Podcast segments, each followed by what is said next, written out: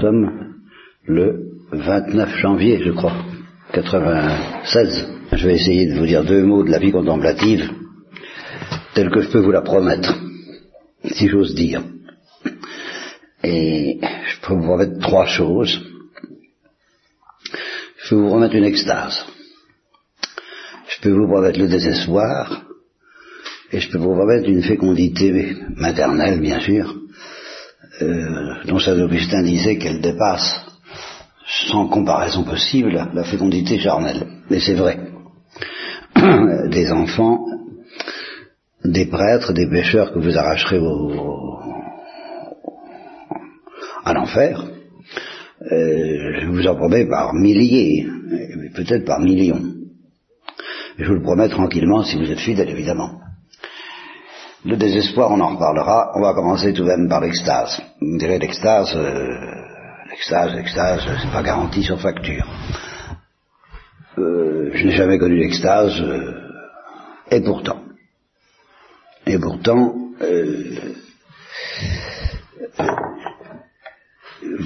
ayant envie de vous dire ce que je sens à ce sujet-là, j'ai pensé à ce texte de Lewis dont il paraît que je vous ai jamais parlé et qui va me servir pour ce soir. Mais j'ai pensé à cette phrase-là. Dieu aura l'aspect pour chacune de nos âmes de son premier amour. Chacune de nos âmes, bon. Dieu aura l'aspect de notre premier amour parce qu'il est notre premier amour. Notre place au ciel semblera faite pour nous et pour nous seuls, parce que nous avons été faits pour elle. Enfin, met ça à la deuxième partie. Votre place au ciel semblera faite pour vous, et pour vous seuls, parce que vous avez été faite pour elle, point par point pour elle, comme un gant est fait pour une main.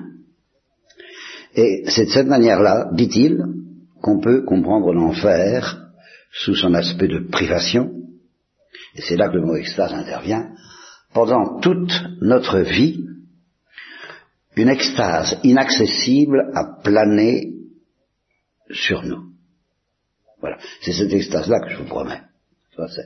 Une extase plane sur nous et planera sur vous toute votre vie juste au bord de notre conscience. Alors il y a du plus et du moins selon les moments, il y a des moments où c'est plus fort, et vous sentez plus fortement qu'elle plane, cette extase, d'autres moments où vous avez l'impression de brûler, et c'est des moments douloureux, bien sûr, mais les moments douloureux confirment, confirment que justement cette extase ne vous quitte pas, que vous êtes fait pour elle, parce que le grand, le grand malheur de ceux qui ne sont pas contemplatifs, même s'ils sont chrétiens, c'est que euh, quand elle disparaît, cette extase, ils souffrent pas. Parce qu'ils n'en ont pas le désir, ils n'en ont pas la soif. Si quelqu'un a soif, de quoi? Ben De cette extase. Et cette extase, euh, justement, c'est l'équivalent divin de toutes les extases que cherchent les hommes. Et nous savons ce que ça leur coûte. Que ce soit euh, dans la vie amoureuse, dans la vie sexuelle, dans la drogue, dans l'alcool, dans le, théâtre, euh, l'art, les, grandes excitations, même la science, qui est une excitation et une drogue extraordinaire, enfin toutes les drogues possibles et imaginables, ben, tous ces gens-là cherchent une, certaine extase. la, seule extase authentique, c'est celle que nous cherchons dans la vie contemplative, si quelqu'un a soif, qu'il vienne à moi et qu'il boive. alors quand cette extase semble s'éloigner et cruellement absente, justement la, promesse que, cette, souffrance même nous, dit, justement parce que nous souffrons, tu souffres parce que je ne suis pas là, tu souffres parce que cette extase s'éloigne, donc tu la connais. Bienheureux ceux qui ont faim et soif. Et plus vous souffrez de son absence, plus vous savez que vous avez reçu la grâce de la désirer et, que cette grâce, c'est la garantie et la promesse du ciel. ça, c'est bien heureux ceux qui ont faim et soif. Donc, plus vous souffrirez de, la, son absence, plus vous saurez que vraiment, c'est plus authentique, c'est plus certain que les moments où, où, on croit que ça y est, c'est arrivé, qu'on plane, qu'on est dans l'extase, que tout Bon, c'est peut-être un peu vrai, mais c'est beaucoup moins profond et beaucoup moins béatifiant que la soif torturante de cette extase qui est la promesse que nous l'aurons. Et que nous l'avons déjà d'une certaine manière, mais elle, est là, mais, en se cachant. Donc une extase inaccessible, inaccessible, oui d'accord, inaccessible, euh, on va y revenir d'ailleurs là-dessus, parce qu'il a des choses étonnantes à ce sujet, euh, inaccessible, plane sur nous, au bord de notre conscience, le jour viendra où nous nous éveillerons pour découvrir par-delà toute espérance que nous l'avons atteinte, ou bien qu'elle était à notre portée et que nous l'avons perdue pour toujours. Voilà, ça c'est la définition de l'enfer par Lewis. C'est exactement ça. Bien.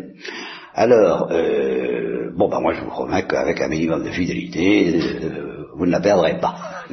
Mais, euh, c'est à travers des moments de soif et de d'érédiction, quand, quand cette extase semble disparaître, qu'on ne sait plus où on en est, qu'on se sent dans une solitude noire, eh bien, c'est à ce moment-là que elle nous travaille le plus, et là, alors, il dit inaccessible, justement, inaccessible, parce que euh, on pourrait dire, et il, discute avec des gens qui disent, c'est une conception très égoïste de la perle précieuse. Je dirais même, en effet, pendant qu'on y est, très gourmande. Vous voyez, c'est une, il faut, être gourmand, il faut être égoïste, il faut être convoitant, il faut convoiter, il faut avoir faim et soif du bonheur, il faut, faut en vouloir, et et pas avoir peur d'être euh, soi-disant égoïste, parce qu'il dit justement cette, chose-là, il n'y a, rien à craindre, on, ne peut pas la désirer d'une manière étriquée. Le, ciel n'offre rien qu'une âme mercenaire, c'est-à-dire un peu étriquée, puisse désirer. Euh, on peut dire sans crainte aux cœurs purs qu'ils verront Dieu, ou qu'ils sont en extase, parce que seuls les cœurs purs le désirent. Il y a des récompenses qui ne salissent pas. L'amour d'un homme pour une femme n'est pas mercenaire parce qu'il désire l'épouser. Ni son amour pour la poésie, mercenaire parce qu'il désire lire des poèmes, ni son amour du sport moins désintéressé, les Jeux olympiques, parce qu'il a envie de courir, de sauter et de marcher. Par définition, l'amour cherche la jouissance. Il, faut, commencer par avoir le, goût des choses avant d'avoir envie de les donner. Ce qui ne veut pas dire, justement, que euh, qu'on peut se permettre d'être égoïste confortablement. Et, captatif, comme on dit. Il dit au ciel, justement, on, ne risque pas d'être captatif parce qu'au ciel, la propriété n'existe pas. Si un, habitant du ciel euh, prenait sur lui, là, c'est là où on va voir qu'en fait, ça, ça, ne, rigole pas du tout. Si un habitant du ciel voulait appeler quoi que ce soit mien, c'est à moi, s'il avait mal de prononcer cette parole, ça c'est à moi, il serait immédiatement précipité en enfer et deviendrait un démon. bon. Mais il est dit aussi, à celui qui vaincra, je donnerai une pierre blanche, et sur ce caillou blanc est écrit un nom nouveau que personne ne connaît, si ce n'est celui qui le reçoit. Il n'y a rien de plus personnel pour un homme que la béatitude, qui reste un secret entre Dieu et lui-même dans l'éternité. Et qu'est-ce que ça veut dire? Ça veut dire que chacun des rachetés est destiné à connaître et à louer un aspect unique de la beauté divine. Mieux que ne peut le faire aucune autre créature. Sinon, pourquoi est-ce que Dieu nous aurait créés multiples si ce n'est parce que nous aimons tous infiniment, il aime chacun de nous différemment. Et cette différence répand un flot de lumière sur les bienheureux et sur la communion des saints. Si tous goûtaient Dieu de la même façon et lui rendaient la même louange, le chant de l'Église triomphante ne serait pas une symphonie ce serait comme un orchestre dont tous les instruments joueraient la même note. Saint Paul dit que le corps est une unité de membres différents. Le ciel est une cité et un corps, parce que les bienheureux restent éternellement différents. Une société parce que chacun a quelque chose à dire à tous les autres, des nouvelles toutes fraîches et toujours fraîches de son Dieu que chacun découvre en celui que tous ensemble louent comme leur Dieu. Voilà pourquoi je suis tout à fait d'accord que vous disiez notre mère, mais je viens aussi vous dire ma mère. notre Dieu, mais c'est, mais c'est aussi mon Dieu. Ben écoutez, euh, je vais vous lire ce texte tout simplement parce que, en essayant de l'arranger pour qu'il soit pas trop ingrat, parce que c'est un, un, texte magnifique. nous avons peur que le ciel, la pierre précieuse, ce soit un appât égoïste. Bon, alors il dit c'est une erreur. Bon, euh, seuls les cœurs purs peuvent le désirer. Et euh, alors c'est là où il dit, bon, une extase a plané toute notre vie, et, euh, euh, voilà. Toutes les amitiés qui durent toute la vie, les grandes amitiés, comme dirait Sonarita, ne naissent-elles pas au moment où nous rencontrons enfin, et quelquefois c'est long, une autre créature humaine possédant une vague notion, faible et incertaine, tout au plus, de ce quelque chose? Dont nous avons apporté le désir en naissant. Et que, au-dessous du flot des autres désirs, en dessous, bien plus profond, du flot des autres désirs, et dans tous les moments de silence, bon, nous l'importance du silence, mais pas le silence qui, refuse de faire du bruit, non, non, silence, le silence qui refuse de rester à la surface des choses, qui descend dans les profondeurs. Donc, dans tous les moments de silence ou dans tous les moments de profondeur c'est la même chose. Entre les éclats bruyants des passions, nuit et jour, d'année en année, de l'enfance à la vieillesse, nous avons cherché, guetté, essayé d'entendre, nous ne l'avons jamais possédé. Toutes les choses qui ont jamais saisi profondément notre âme n'ont été que des allusions à cela des promesses jamais tout à fait accomplies, des échos qui s'éteignaient juste au moment où notre oreille les percevait. Mais s'il venait se manifester réellement, ce, ce, quelque chose que nous pressentons, si jamais un écho nous parvenait qui, au lieu de s'éteindre, s'enfle jusqu'à devenir un son, nous le reconnaîtrions et nous nous écririons, voici enfin la chose pour laquelle j'ai été créé.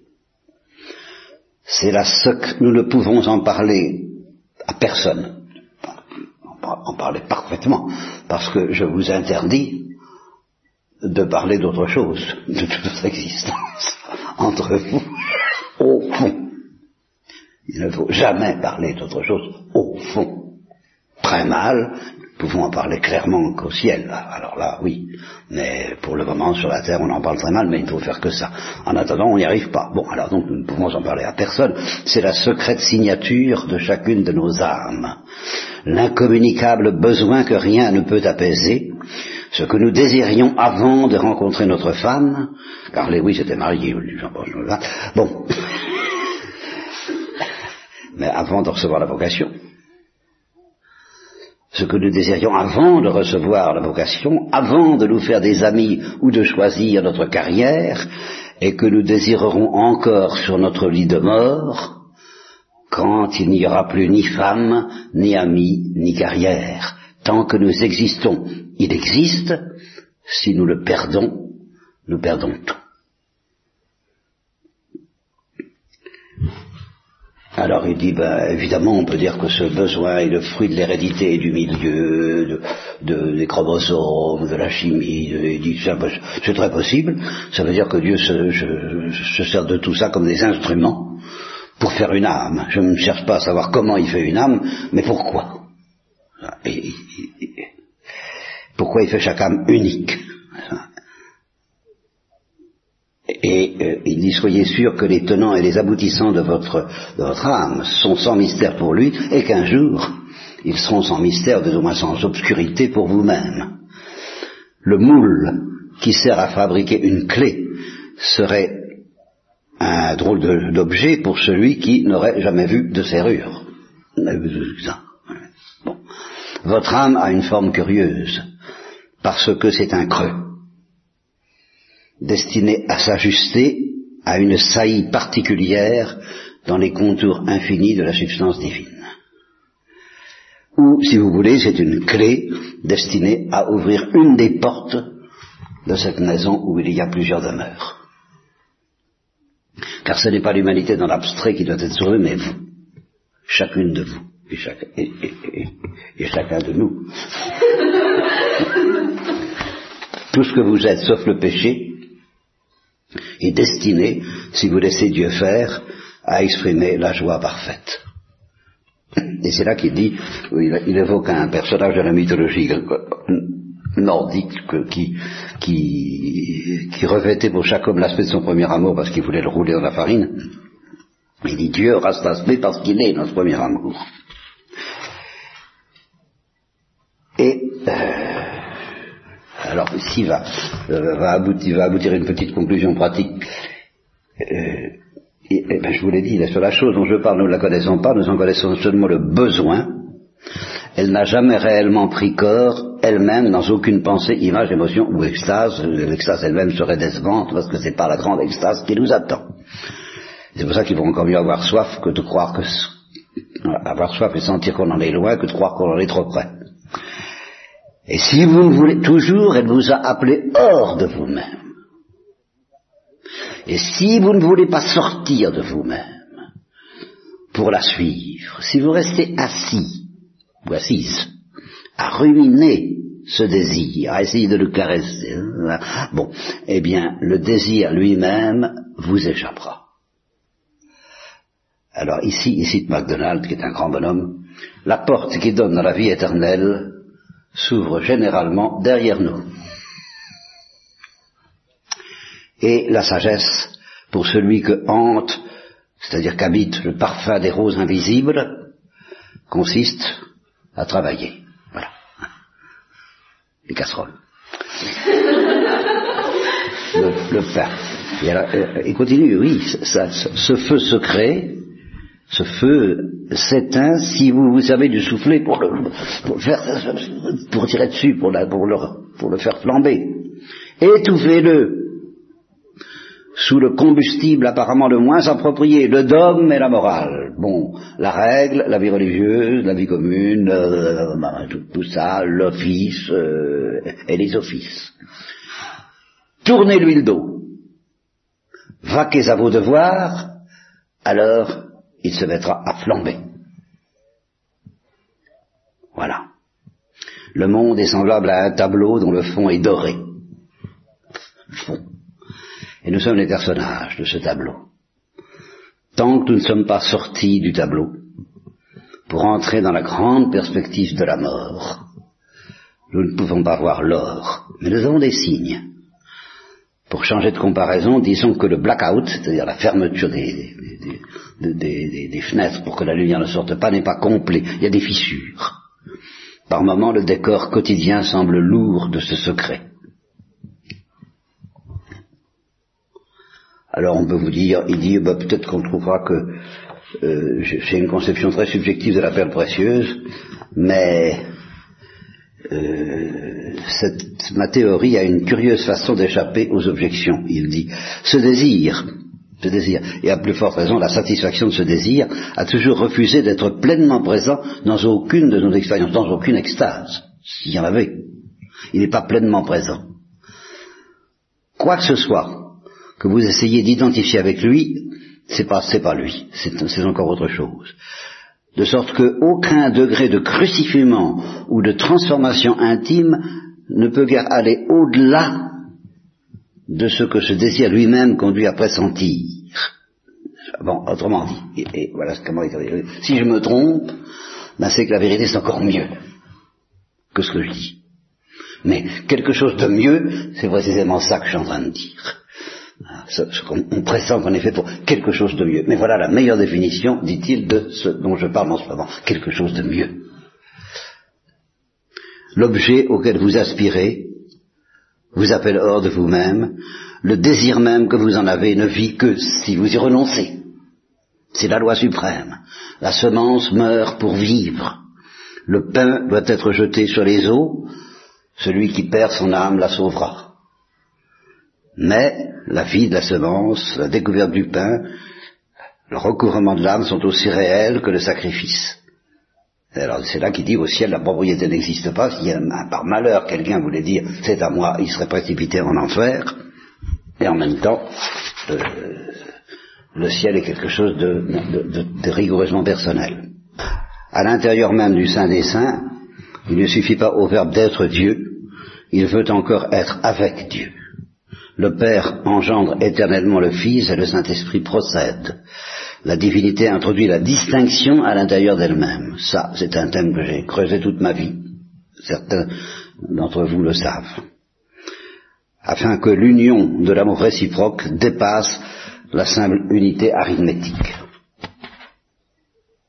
Mais ça n'abrogera jamais la loi, ça n'empêchera pas que toute propriété reste interdite.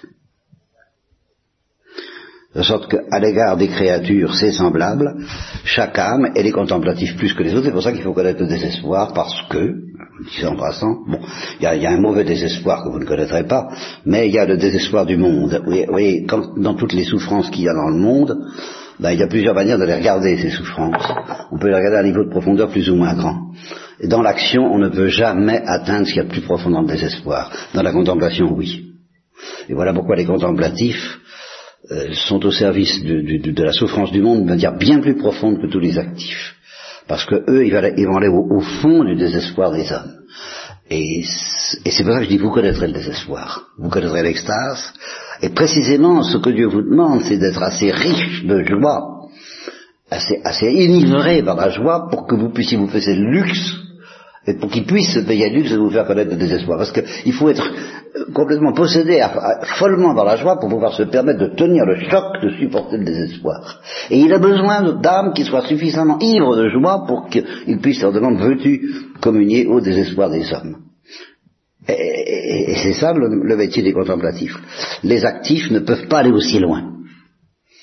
Mère Teresa va aussi loin que possible dans son mouroir, mais euh, les contemplatifs vont au moins aussi loin. Regardez Thérèse de l'Enfant Jésus, c'est ce qu'elle a fait. Elle, a connu le désespoir des incrédules. C'est carrément. Et alors ça, euh, si vous connaissez ça, je vous souhaite bien du plaisir. Déjà, le désespoir des désespérés, c'est déjà pas mal. Le désespoir des athées, oui, ça, d'accord, ça fait partie de ce qu'il faut accepter d'avance comme étant dans le programme. Et c'est pour ça que Dieu me dit, mais veux-tu être assez ivre de joie pour que je puisse me permettre de te faire goûter ça, cette, coupe que Jésus a dit à son Père, est-ce qu'elle pourrait pas passer sans que je la boive? Lui qui, justement, buvait éternellement à, la joie dont parle Lewis. Et précisément parce que il était complètement noyé dans cette joie, Dieu lui a demandé de connaître... Euh, je dirais oui, presque dans le cas du Christ, le désespoir de l'enfer, et dans le cas de Marthe Robin, c'est un peu ça aussi qu'elle a connu toute sa vie. Bon, eh bien oui, alors c'est un programme. Et d'où la fécondité, c'est ce désespoir qui vous rendra féconde. Alors, euh, à l'égard des créatures, donc, chaque âme est, éternellement donnée à donner totalement à toutes les autres ce qu'elle reçoit. Voilà, on ne peut pas s'empêcher. Plus on goûte cette béatitude et cette extase, plus on a envie de la donner, ça c'est sûr. À l'égard de Dieu, il faut nous en souvenir, l'âme n'est qu'une cavité, un creux que Dieu remplit. Jésus disait, je ne sais plus à quelle âme, fais-toi capacité, je, me ferai torrent. Mais fais-toi capacité. Justement, je cherche des capacités. On demande des pêcheurs et on demande des, vides, on demande des, des, grandes urnes d'amour, des grandes, les urnes d'amour dont vos grands cœurs sont pleins, disait Baudelaire, c'est plutôt les urnes d'amour dont vos grands cœurs sont vides. Et il faut avoir le courage et la folie d'accepter d'être vide d'être une urne vide d'amour de façon à ce que Dieu et Dieu seul puissent la remplir. Alors donc l'âme, son union avec Dieu est presque par définition un continuel abandon de soi, elle s'ouvre, elle se dévoile, elle se livre. Un esprit bien, un bienheureux est un moule toujours plus offert au métal étincelant, c'est-à-dire à l'or qui ruisselle en lui. Un corps toujours plus complètement découvert au midi, au soleil spirituel. C'est dans ce sens que de même qu'il peut y avoir des, plaisirs en enfer, Dieu nous préserve de ces plaisirs, dit-il, il peut aussi exister quelque chose qui ressemble à la souffrance dans le ciel. Dieu nous fasse goûter sans, sans tarder cette souffrance-là, bien sûr.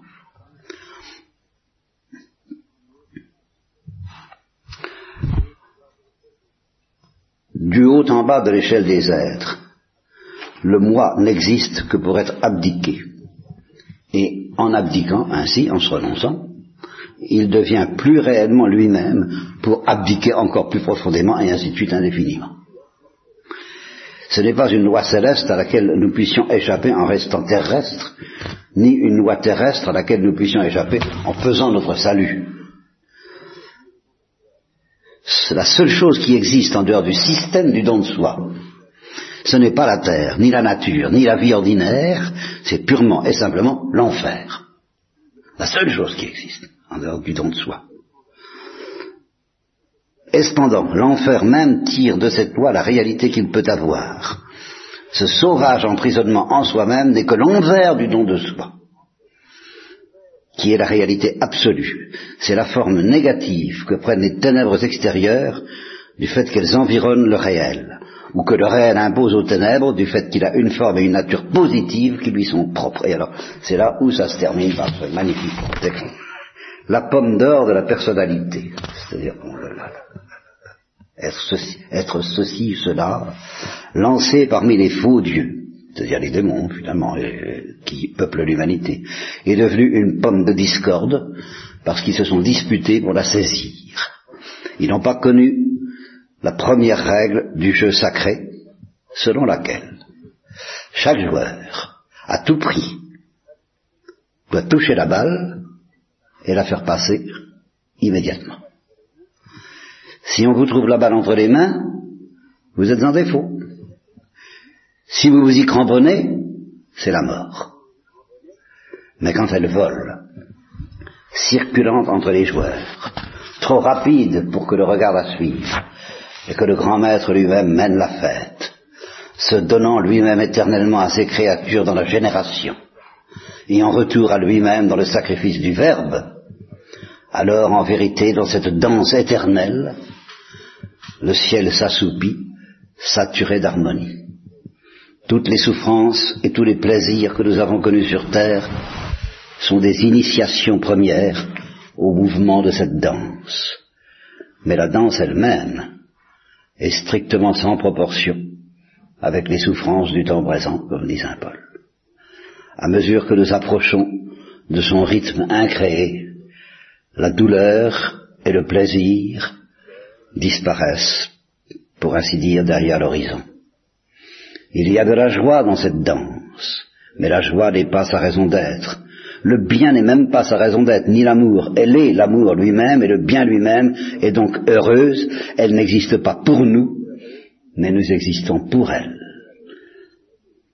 Ce qu'est notre terre par rapport à toutes les étoiles, c'est sans doute ce que nous sommes, nous les hommes, et ce qui nous touche par rapport à toute la création, c'est-à-dire presque rien.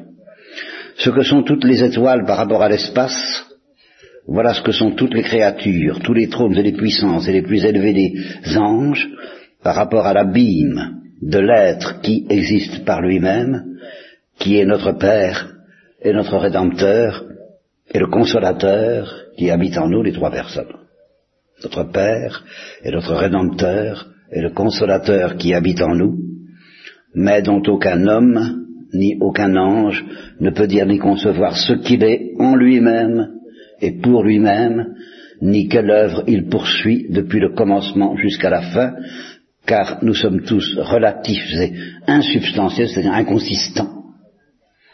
Notre vision nous trahit, et nous voilons notre regard devant la lumière intolérable de la réalité absolue qui était, qui est et qui sera, qui n'aurait jamais pu être autrement et qui n'a pas d'opposé. Voilà. Fin.